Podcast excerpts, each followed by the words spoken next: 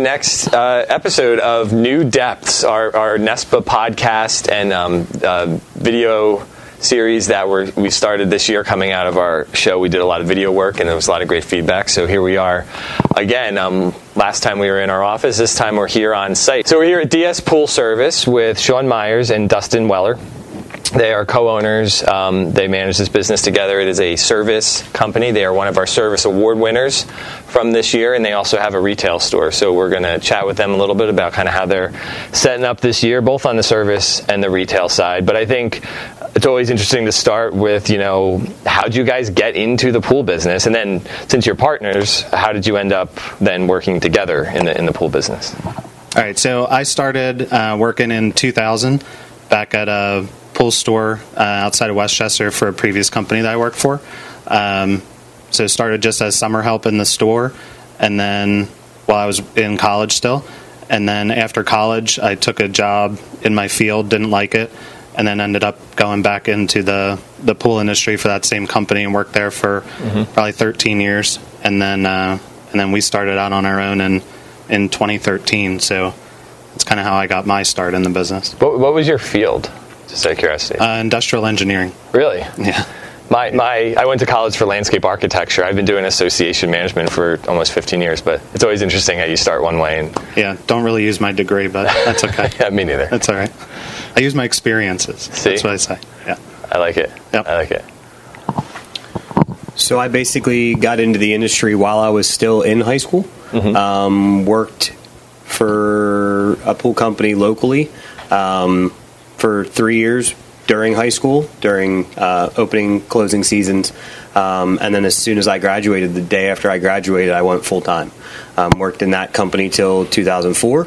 Um, left in 2004, got out of the pool industry for two years, and kind of what we see is once you're in, it's hard to get out. Uh, 2006, I got drawn right back in. Um, went to work for another pool company, and uh, it's where I met Sean.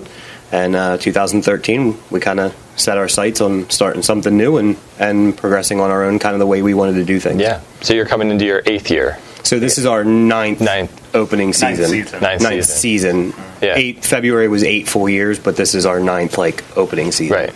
Nice. I, I hear people say all the time, once you get chlorine in your blood, Yeah, it's hard you to get can't- out. You can't get it out. Absolutely. Drinking the Kool-Aid. Yeah. So that's interesting um, that you you got you got your degree from college and then you started and you stayed in this industry and you didn't really use that and you were working part time in high school. You graduated high school and like that's interesting to me because um, we're working on projects right now with high school students, right, and careers and, and whatnot. And you guys both kind of have that that's kind of the story, right? Like you could work part time for a pool company in high school. It's a summer job. It's it's a way to get some work experience, and and maybe that's all it is. But maybe twenty years later, you're running your own business and and and you know trying to be successful that way. Yeah, I think um, I think like one of the things that we've been talking about recently is how you know you can make the pool business or the pool industry like a career. Um, you know, when a lot of people look at the pool industry, like oh, you're a pool boy or whatever, you know, you just clean pools in the summer or whatnot, but. I mean, it, they are careers. Like there are Sure. many careers available in the in the industry. So, I think trying to get people to understand that and you know seasonal aspects and things like that are challenging in this climate but overall i mean you can make a, a good career out of you know out of the pool Yeah. industry so And like you said, Dustin, there's a reason people tend to stay, right? It's you can be successful, you can enjoy it. Um, the seasonality aspect. Some people look at it as a knock. Some people look at it as a plus, right? Like you have extreme busy seasons, but then you have time to do, you know, maybe do other things or travel a little bit or whatever the case may be. So you've, there's a lot. yeah lot i mean there. we have guys that do some travel over the winter you know when they're on um, seasonal layoff and then we have other guys that you know maybe work part-time somewhere or whatnot and we have guys that don't you know work at all over the winter so Mm-hmm. i mean it suits a, a lot of different personality types for sure so yeah. So on that, I will say my son recently graduated, Okay. and when you own a business, you think like your kids are going to follow your footsteps. And I've always said I didn't want that for my kids. Looking back, like I'm like, okay, I'd rather you follow your thing. This was not really my thing per se, but it turned into my thing. Yeah. Nobody thought like when I was in high school, I didn't go, I'm going to be a pool boy. That's my going to be my career. It Right. just kind of turned that way, and I enjoyed it. And um, so for him, he graduated, um, and with COVID, he got out early, and he was like, you know what, the field that he was studying and in school, he's like, it's more of a hobby. He came in full time right away, Yeah. and you know he's 18, so he's got a lot to learn and progress, but Yeah. he has to also understand that.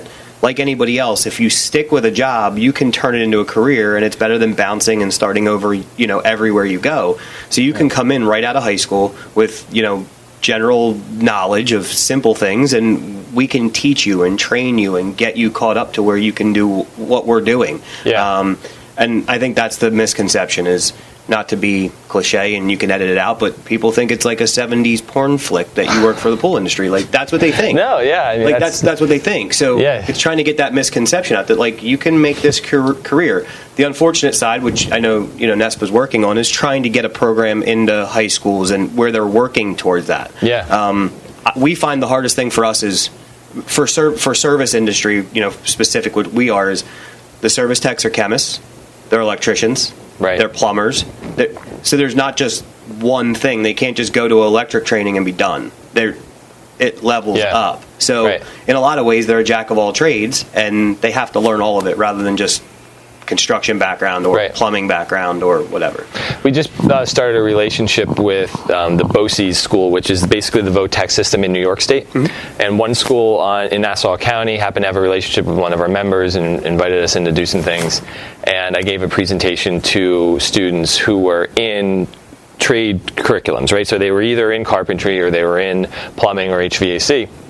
And uh, kind of I kind of said that that way is what you're how you take what you take and apply it is if you are if you're dead set that like you're going to be an electrician well then that okay there's a lane for that and that's where you need to go. But if you're interested in something like the pool industry you know you're learning electricity you're learning hvac that's the track you're in but you're also learning how things go together. You're learning how tools work you're learning how to organize yourself you're learning how construction sites are managed you're learning safety and that can apply broadly to an industry like ours where you touch a lot of trades but a lot of those principles right they kind of they kind of over, overlap so. Absolutely. yeah. When I think, um, like I heard Chaz say in in the first one that you know he's at the point where he would rather bring in somebody new and be able to teach them, you know, how they do things, and Right. we're exactly the same pretty much right now too, where we'd rather bring in somebody with a set amount of skill, like basic skills, who can be well trained, taught, or you know, instructed Yeah. through our programs that then would allow them to be an asset to our company. It's Right. almost harder to bring in a 20 year veteran that worked for another pool company that might do things totally not the way you want to do them. Not to say they're wrong or different, better, but you know, just not the way that we do it. Sure. So, you know, you're better off trying to start new than to try to break the mold. You know, on some Yeah. on some people. So. So I think that's interesting. Um, let's stay there for a second because we were going to talk about training and, and, and anyway. Um, one of the things that's interesting to me is right like i've heard this said multiple times in, in these conversations and talking to people at the show and whatnot is this idea that like i can teach someone how to um, test water right? But i can't teach someone to show up on time. You either kind of have that or you don't right? Those are not the things you're, you're, you're training on. Um, some base level of knowledge is obviously important but it's interesting how every company runs different, right? So um, we run trainings at NESPA, right? We do things at the show and at the office, and those are very technical oriented. There's a right way and a wrong way to do certain things. But then when you take those skills into an individual company, you have to layer in, like, well, it's not just how do you do this, but like, where do we store those parts, and how do we code things that go out the door, and how does stuff get entered, and everything has a process around it that makes your company unique from, in, you know, Bud's Pools or whoever else, right? And so that's I'm in, I'm curious how you guys handle that training aspect of your staff. We you know we know you can you go to Pentair's training, you can go to you know whoever's doing in-house trainings, you get NESPA, but then like when you get your guys here, how do you what do you do? Do you scheduled stuff? Do you do tailgate stuff? Do you do more of a formal thing, or is it more conversational? How do you guys handle training your staff um, year in and year out? Well, so I, we took a step about two years ago to basically create our own training room. Okay. So we have our own training room, um, as if you were to go to another factory and go through their training centers there with desktop models, whatever. So we, we kind of have a training room set up with different stuff, and we can get hands on Okay. more than we can get from Pentair training or or, or Fluidra training, or et cetera. So, and I can do it with my guys Right. our way. So that helps us. Um, over the winter months, we bring them in and also do other training on how we run our pro, like why we do things a certain way and what to look for in a backyard. And um, we've all been to you know Nespa's training and Pentair's training and, Yeah. and so on and so forth. But applying all of that in a live situational for especially guys with a construction background, Right. they need to do it. They don't need to be taught and told how to do it. They need to actually do it to Yeah. learn. So we've put an emphasis over the last two years on training in the field, training live. So this year we're putting more of an emphasis on me going out with our crew leaders and teaching live on site in that way and in that aspect. And we do, you know, with COVID hitting, we're doing a lot of Zoom calls and we're doing Sure. some more things than we've ever done before um, with getting the office staff, the retail staff, and the service techs all on the same the same page. Um, and then we do a lot of other things that I call training as well, like. We do simple things, get the guys together for a bonfire. Um, we're going to do our first ever DS burger cook off where all the guys can cook their own burger and we're going to do it, you know, do Yeah. a bonfire kick off the season. I think they're training just as much as the other training because all the guys are getting together, they're hanging out, they're you know they're Right. conforming to everything. So um, I find that that's important for us, and that sep- separates us from a lot of other companies that Yeah. you know you're just a number as an employee. Where we we view our guys and our staff and our women and you know, everybody that's in our industry here Yeah. as family. So that training and taking that next step Sure. is important for us. That's the, the hard skill versus soft skill kind of kind of thing, right? And building building a culture around your company that you guys want. It's not something you just write. You know, you don't write a slogan on a piece of paper, put it on the wall, and say that's our culture, right? It has to be something that's reinforced, just like a technical skill. You know, just because you taught somebody how to change change something out this year doesn't mean you don't have to reinforce that, right? Same thing with culture, right? You have to keep reinforcing what it is that you want your guys to embrace. No, and absolutely. And I use stupid cliches like I tell the guys, guys all the time. I can lead a horse to water, but I can't make it drink. Right. That's one of the ones I use all the time with them. Like you have to take the knowledge and now apply it. So doing hands-on training, Yeah. hopefully helps them learn.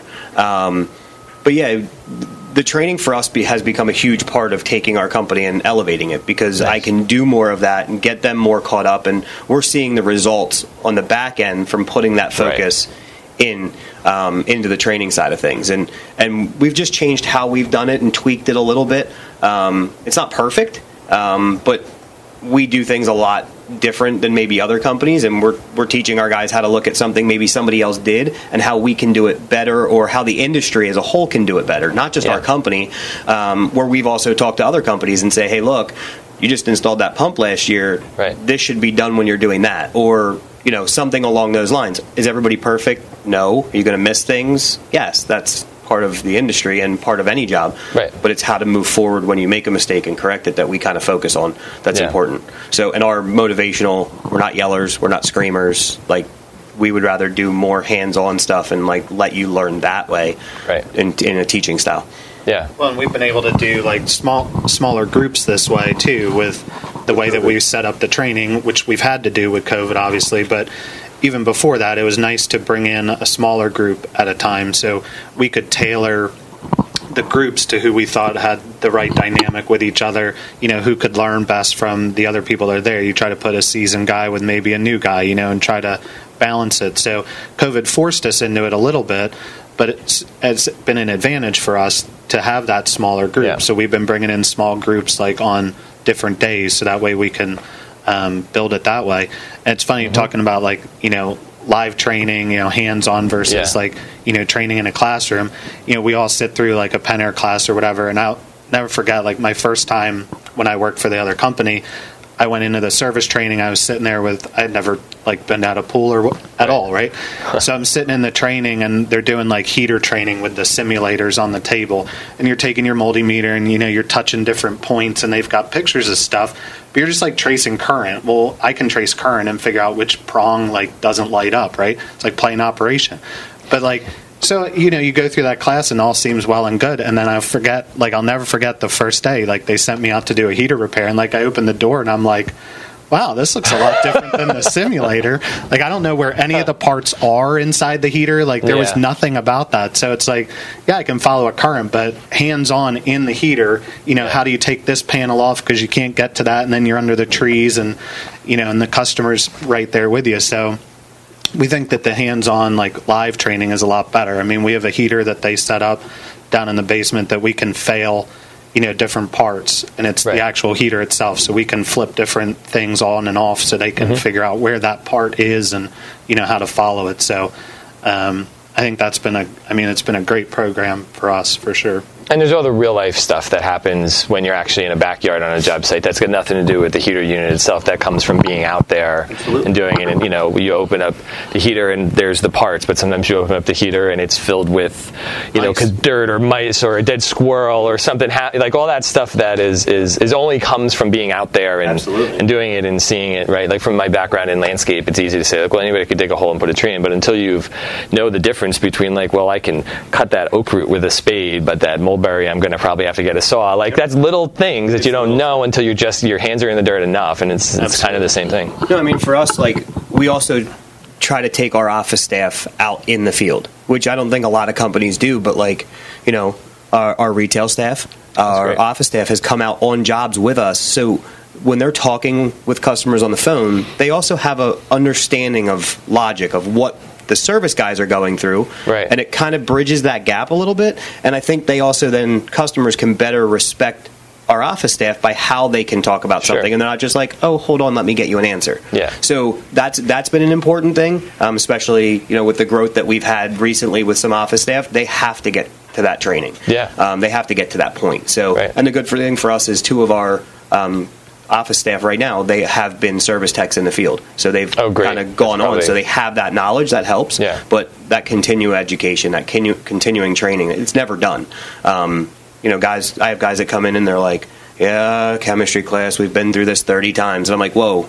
Everything changes every year. The stuff we've talked about chemistry for the last four years, it's different again. Like Yeah. there's things in the industry that are evolving, so we have to be aware of that. Unless you can read from me to the top of the head, the front and the back of that sheet you're going to get, then there's probably something you can something. reinforce, learn, or that's tweaked or different or changed or yeah. Yeah, and through training, I tell them every day if you picked up one thing, if you got one thing through today's class, through today's training, then we did our job. Yeah. One thing. Now, collectively, if you pick up one thing every day you go to work, you take one piece of knowledge, you put it in your pocket, you're, you're learning. Yeah. If you're that guy who can't do that, can't show up to work on time, can't Right. focus on those things, then, you know, because we wear so many hats, maybe this isn't the right fit for you. But if you can take that knowledge and take that training and, Right. and, and adjust, then you're going to be fine here. sports cliche sports references are cliched often but but it's it's like when you have a team or a player who's just starting out there's so much they can they're sponges right? There's so they've never played together before and every throw pass whatever is like a new thing. But when you have a team that's playing at a very high level you don't expect them to show up for one practice and suddenly get right? But little thing. There's one little. Oh, if I touch the, you know, I can. Like, I'm a ho- hockey guy, right? Like, like if I lead him a little bit further, he's fast enough. He can get there, right? Things like that. You know, it's little things, but you have to keep getting those little things. The one thing a day, the one thing from the class, because they add up over time. That's how you incrementally grow. How a good organization keeps trying to achieve greatness. So, not that you asked this question, but I tell all, I tell all my guys, you never know everything. Even myself. Doesn't matter how long you've been in the industry. There's something to learn. Once you feel like you know everything, you've capped your limit. You, and you're done. You're Yeah, not going to grow sure. at all. And that goes in, in life, but the pool industry especially, like everything's changing every year. So make sure that you're focusing on growth every day, not, oh yeah, I've done that 100 times. Oh yeah, I've done that 50 times. Well, each one, each scenario is a little bit different. So Right. how do you approach that scenario each time?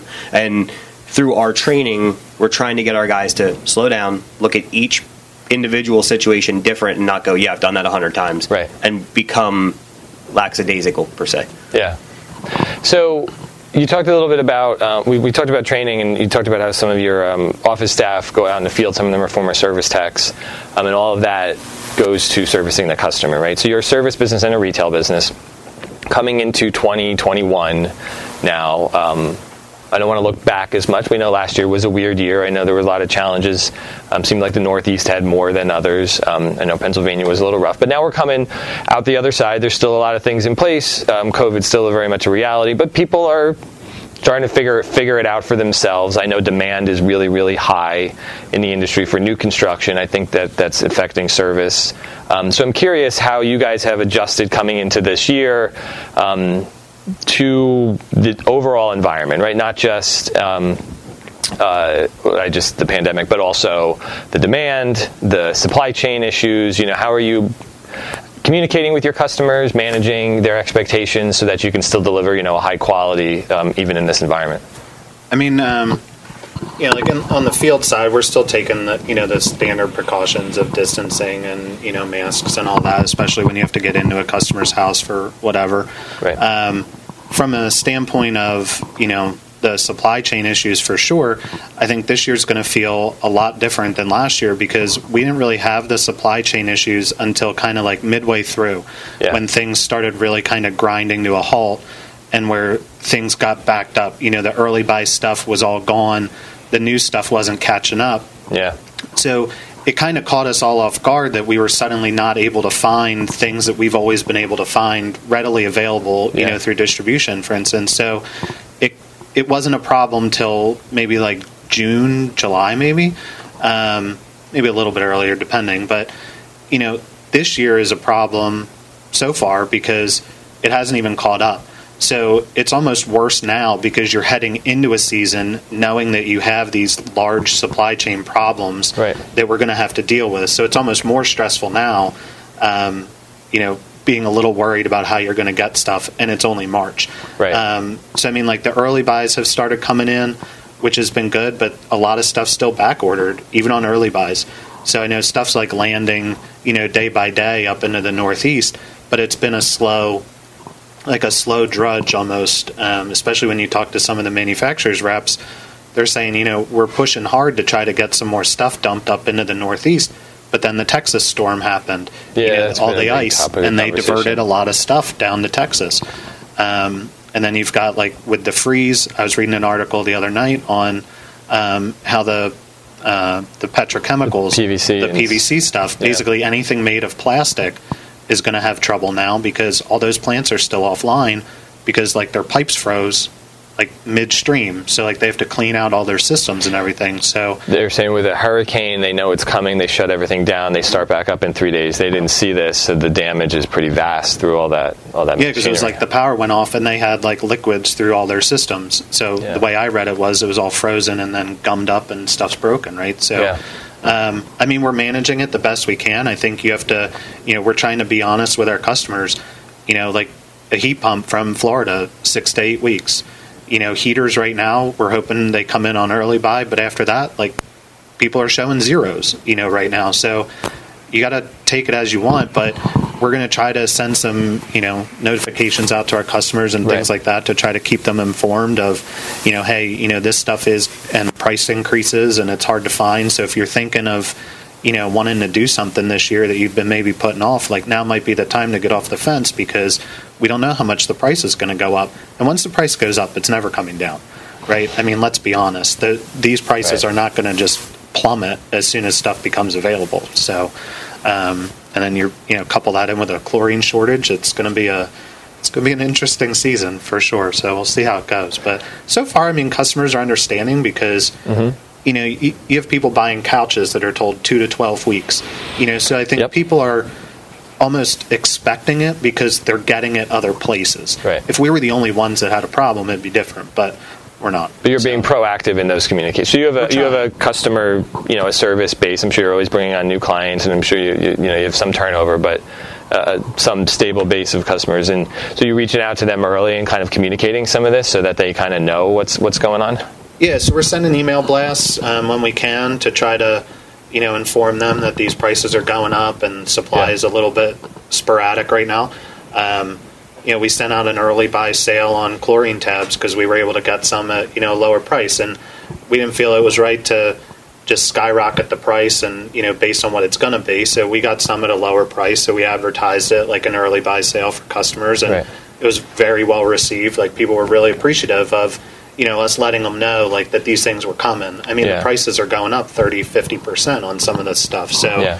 you know the fact like people have been very appreciative that we've tried to keep them informed and Good. and things like that. So I mean, just through email blasts and things like that. Nothing crazy, but um, I mean, so far so good. So we'll see how it goes. And that's on the that that's on the retail side as well as the service. Retail side. and service. I mean, we use the same we use the same email list to be honest. Um, Do you have our customers, that do that do both? Like that pay for you to do a certain amount of service, but then they manage their pool, you know, other way, so Yeah. they buy their stuff. Yeah. Yeah, absolutely. So, I mean, you know, we only have the store here in Royersford.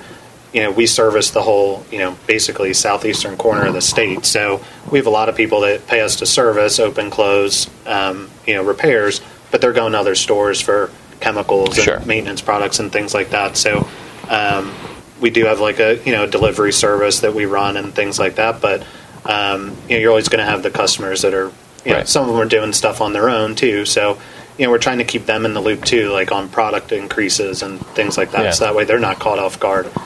You know, even in the big box stores where a lot of people are buying, unfortunately, a lot of their chemicals and things like that, their prices are actually right now their prices are higher than ours. Right. Um, a lot, like significantly higher. So I don't think people realize that um, that some of these bigger stores are more expensive.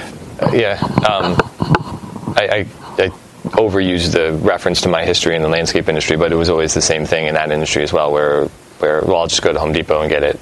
But they're more expensive and the quality's lower, you know, especially for live goods like plants and things like that. Um, so what else can would you guys like to share for so we're talking to the industry right right and, and this is a wonderful opportunity and the reason we're doing this is because members like to hear from members, right? And you you talk about how you I, everybody I know on my board of directors seems to have a relationship with somebody in a different chapter or region that like that's how they get better at what they do. We talked about the little things, right? So they talked, you know, um, maybe they don't talk to the guy right down the street, but they talk to the guy four counties away because hey, I met him at a meeting and we hit it off, and now we're on cell together and we kind of have our own little you know kitchen cabinet. So this is an opportunity to kind of like help do that. What are some things you know you guys do or have learned that you think that the membership of NESPA might benefit from from from hearing about? Well, so I would say one of the biggest things that you could do, especially dealing with the price increases, is making sure if you are sending a quote to somebody Yeah. that you put a cap on that, that you put a 90 day only, that that quote is good for a certain amount of time only. Yeah. Same thing with your prices, um, making sure that you're being smart. In, in the fact that we are going to have shortages, that you're letting your Right. customers know that that is a real issue, um, and just and just kind of getting ahead of that game as much as you can, um, using those relationships that you've created to kind of scratch their back. And, you know, maybe you are close competitors and they are down the street, but at the end of the day, we're still businesses and, and we still work together with each other. So those relationships that you build can help you, can benefit you. If that guy has eight filters and you have four heaters and you can trade a heater and a filter and you can make something work that because you need this and he needs that, like, we're in it together and we're going to struggle through this year. I don't think Yeah. there's any way about it that, you know, it's going to be different. So having those relationships and working well together is going to be important. Yeah. Um, so I would say like that's probably the best tip that I can give people is making sure that you you're not necessarily ruining those relationships with other people. Um, that you know where they are and and you Yeah. keep them in good standing because Don't get hyper competitive just because we're in a rough spot. and, and we're all here together. Like we're all in it. So we all have dealt with the same thing. We've all dealt with the shutdown. We've all dealt with product, you know, shortages, and we're all going to deal with with issues with, um, you know, supply chains and, and price increases. So how do we Yeah. how do we work together to get through it? And you know, it it's cliche, but scratch each other's back when when you need help Yeah. because as much as you want the business, they want the business too, and we're all human. So let's Yeah. let's stay afloat together. Uh, and talking to manufacturers, manufacturers reps, distri- distribution, and then um, uh, members of the association that run businesses like yours, um, the frustration goes up all the way up to all up and down. I mean, they want to sell it as much as you want to buy it, right? But at the same time.